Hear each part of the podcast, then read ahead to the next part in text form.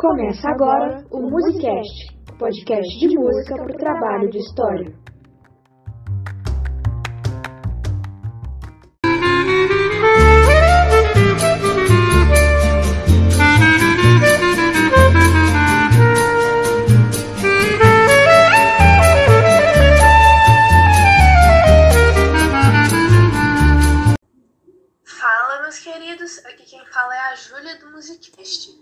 Quem fala é a Ana, e quem não gosta de samba, bom sujeito não é. Bom, mais um mês de quarentena que se inicia sem previsão de volta às atividades presenciais, mas os vestibulares estão chegando e os pontos não se ganham sozinhos, não é mesmo, Júlia? E pois é, tá começando o Musicast, o episódio de hoje tá recheado de música, de história e de política. Três coisas indispensáveis, cada uma à sua maneira, mas que vira e mexe se entrelaçam e se namoram e coexistem às vezes naturalmente, às vezes não. Bom, e vale lembrar que esse podcast é um oferecimento Tio Rich. Lá você encontra um dos ensinos mais qualificados de história geral da região, com selo antidoutrinação e também os trabalhos mais trabalhosos e inusitados nesse momento de perrengue.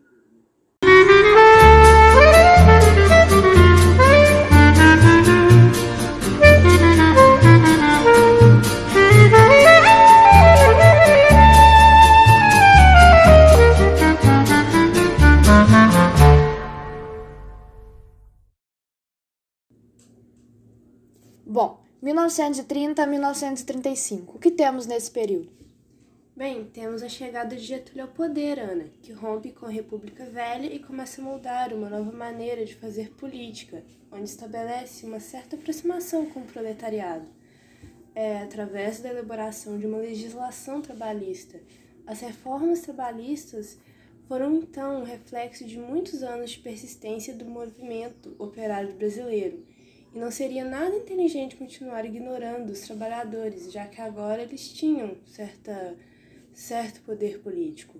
A cultura predominante era popular e Vargas soube usar dela para alcançar a classe trabalhadora. O samba, por exemplo, nunca tinha sido explorado politicamente. Sim, o, samba, o processo de construção do samba né, já vinha acontecendo desde o período pós-abolição da escravidão e ele surge como um elemento de socialização da população negra que praticamente não era absorvida pelo mercado de trabalho. Ele já começa com grande marca da oralidade, que é resultado da forma que a literatura foi introduzida no Brasil, a partir da tradição oral, e também com a presença de instrumentos de, de percussão, que depois é chamado de batuque. Né? O, a questão é que com o tempo o samba foi se tornando popular, já que a música instrumental, erudita, é, europeizada não chegava aos trabalhadores e nem era feita por eles, né? É, nesse contexto, havia também movimentos intelectuais que buscavam, através da tentativa artística e cultural, achar o que era a essência brasileira. Para isso, era necessária ruptura com a tradição europeia. E há nesse período a publicação de livros que focam mesmo nesse regionalismo brasileiro. O Raiz do Brasil, de Sérgio Buarque de Holanda, por exemplo, busca abordar os aspectos centrais da cultura brasileira. Bem, por outro lado, era um período conturbado politi politicamente, como com as ameaças da intentona comunista durante o fim do pe primeiro período do governo de Getúlio, que usa disso como instrumento para fortalecer sua imagem, né?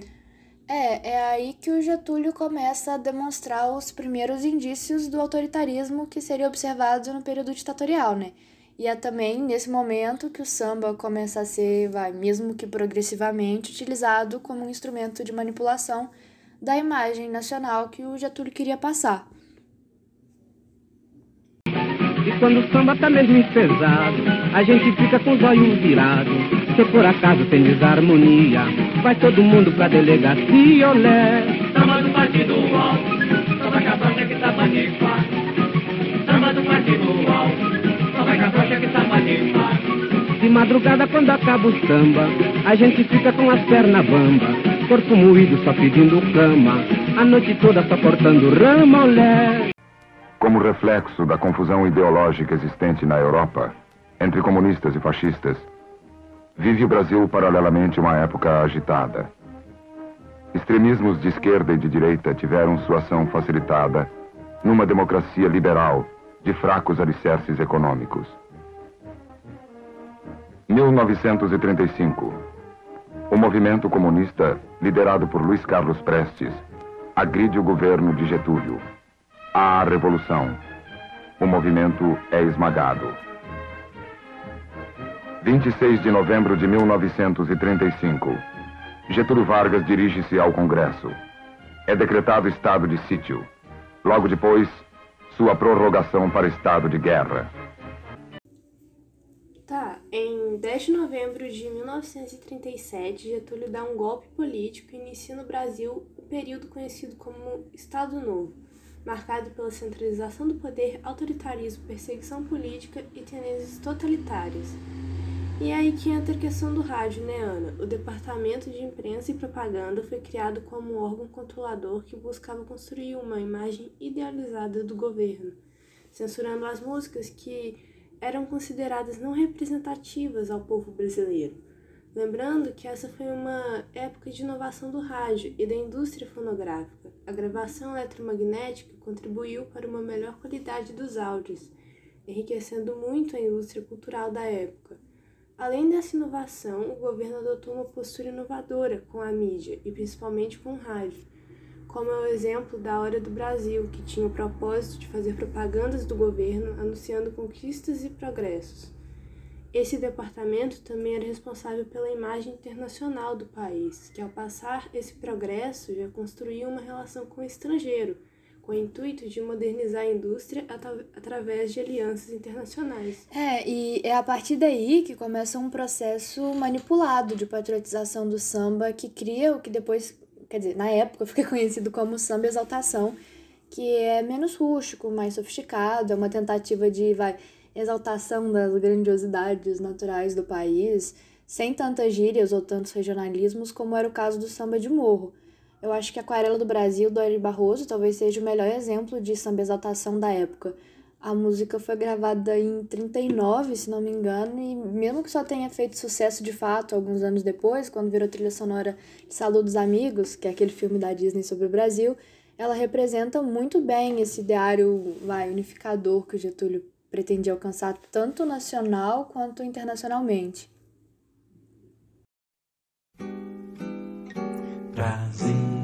Brasil brasileiro, mulato enzoneiro, vou cantar-te nos meus versos.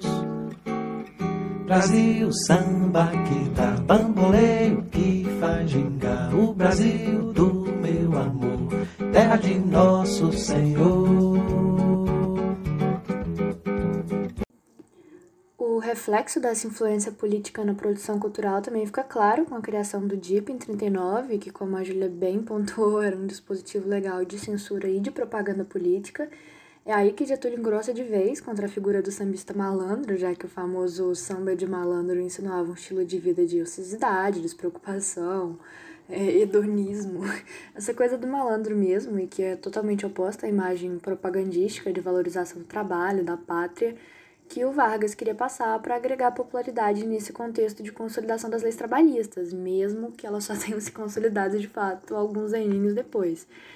E essa estratégia de molde das produções culturais e principalmente do samba era feita visando tanto a projeção internacional nesse momento de aproximação com a política estadunidense, mas também de projeção nacional, já que a elite se recusava a incorporar o samba rústico e para que ele fosse consumido por ela foi necessário um processo de intelectualização e de elevação do nível estético das músicas. Então, mesmo com a estrutura rítmica marcante do samba permanecendo, os instrumentos de percussão foram progressivamente ficando menos presentes e palavras menos usuais mais vai, requintadas foram sendo introduzidas para dar essa ideia de intelectualidade e para alcançar o modelo simbólico da unidade nacional, o que permitiu tanto uma maior riqueza orquestral quanto aquele toque nostálgico, sentimental.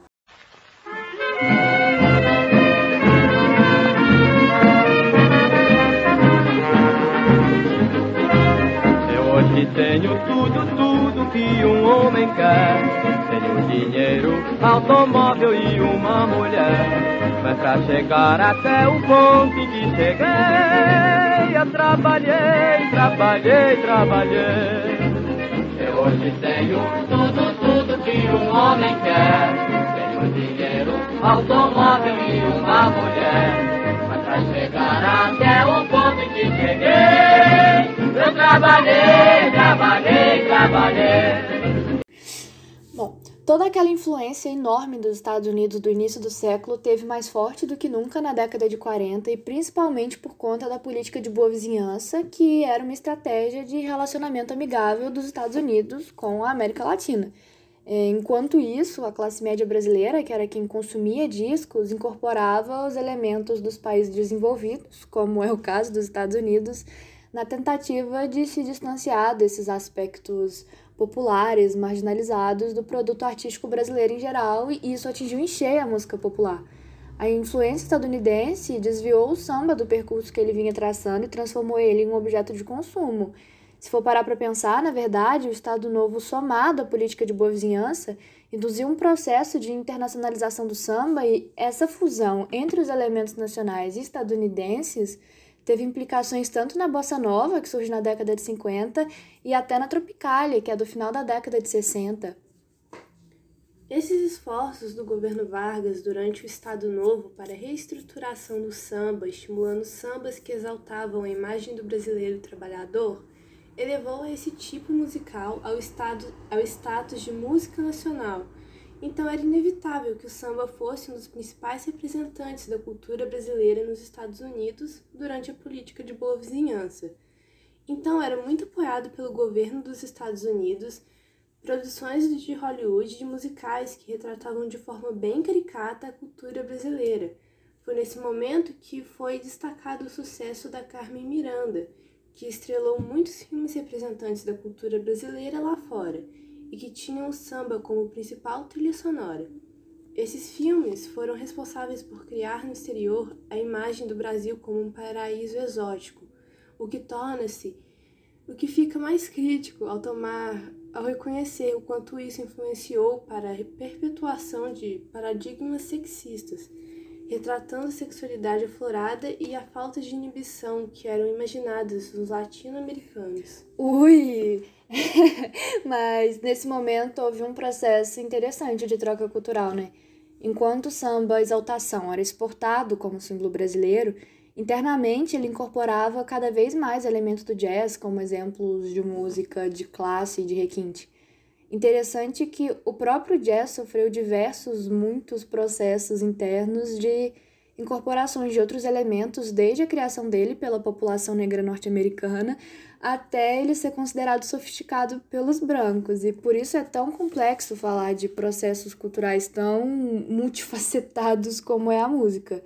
Mas, enfim, o governo dos Estados Unidos chegava a oferecer bolsas e cursos para artistas brasileiros que passavam a estudar o jazz e que passaram a anexar vários traços harmônicos e arranjos do jazz até então em cima da estrutura rítmica do samba, o que deu espaço para a criação de várias novas vertentes de expressão cultural.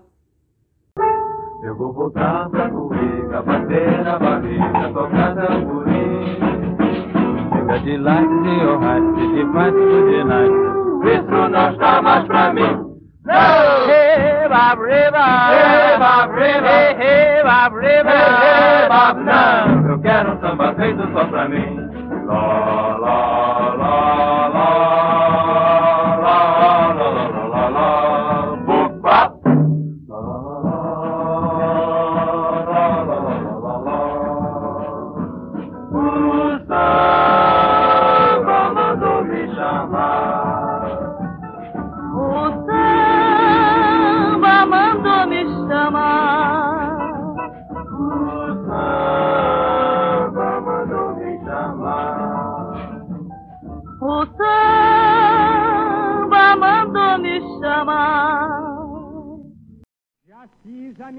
parte na grande tarefa de mobilizar para o engrandecimento comum as forças criadoras da nacionalidade. Ultimada a recomposição, ultimada a recomposição política e reajustados os quadros governamentais, retornarei às atividades de simples cidadão, recolhendo minha atividade privada. Depois de Vargas ser afastado do poder em 1945 e o PTB começar a apoiar Eurico Gaspar Dutra nas eleições de 45, Dutra chega ao poder. Aí vemos que, apesar de Vargas ter sido afastado depois de 15 anos, ele continuava tendo importante papel na política. Em 46, o governo Dutra elabora uma nova constituição de cunho bem liberal.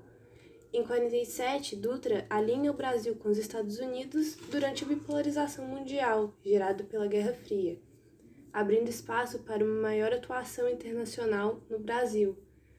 Um fato importante seria também que Dutra introduziu no Brasil o conceito de escola superior de guerra, que foi diretamente inspirado nos moldes das escolas militares norte-americanas, e foi a Escola Superior de Guerra que posteriormente iria conspirar contra o governo de Juscelino Kubitschek e que daria o golpe de 64. É, e o fato é que a partir daqui o samba começa a ser progressivamente transfigurado de tal forma que ele teve não só uma alteração no ritmo base com o samba canção, mas a geração de um novo estilo e vertente de música que viria a se chamar mais tarde bossa nova. Quer dizer, aqui não dá para chamar de bossa nova ainda, pelo menos não em termos oficiais, seria uma bossa velha, vai. Mas é processual. E as características secundárias do jazz já dominavam a produção popular, até então com a base rítmica sambista, dançante, Geralmente é aquele 2x4 que também é observável no jazz, além de um tom mais intimista, lírico, sussurrado nessas produções, e de mais arranjos orquestrais, além de todo aquele rolê de tom nacionalista que foi construído pela política getulista ao longo dos anos, né? Copacabana, o mar eterno cantor ao te beijar, ficou perdido de amor. E hoje vive a murmurar, ti Copacabana eu hei de amar. Já em 1950, Getúlio volta à chefia do executivo depois de alguns aninhos e, não diferentemente, com um cenário político conturbado. Aí o nacional desenvolvimentismo ganha força e todas aquelas tensões por conta dos recursos naturais, o privatiza, não privatiza, inflamaram a discussão política ainda mais, né? E ainda assim a música quase bossa novista exprimia a noção de um Brasil ideal, isso porque, depois da Segunda Guerra Mundial e com o alinhamento do Brasil com os Estados Unidos durante o governo Dutra, os Estados Unidos tiveram cada vez mais influência na cultura brasileira. A classe média que consumia o samba cultivado nas décadas anteriores já se via ávida por novidades, daí que cresceu o interesse pela música norte-americana, o jazz.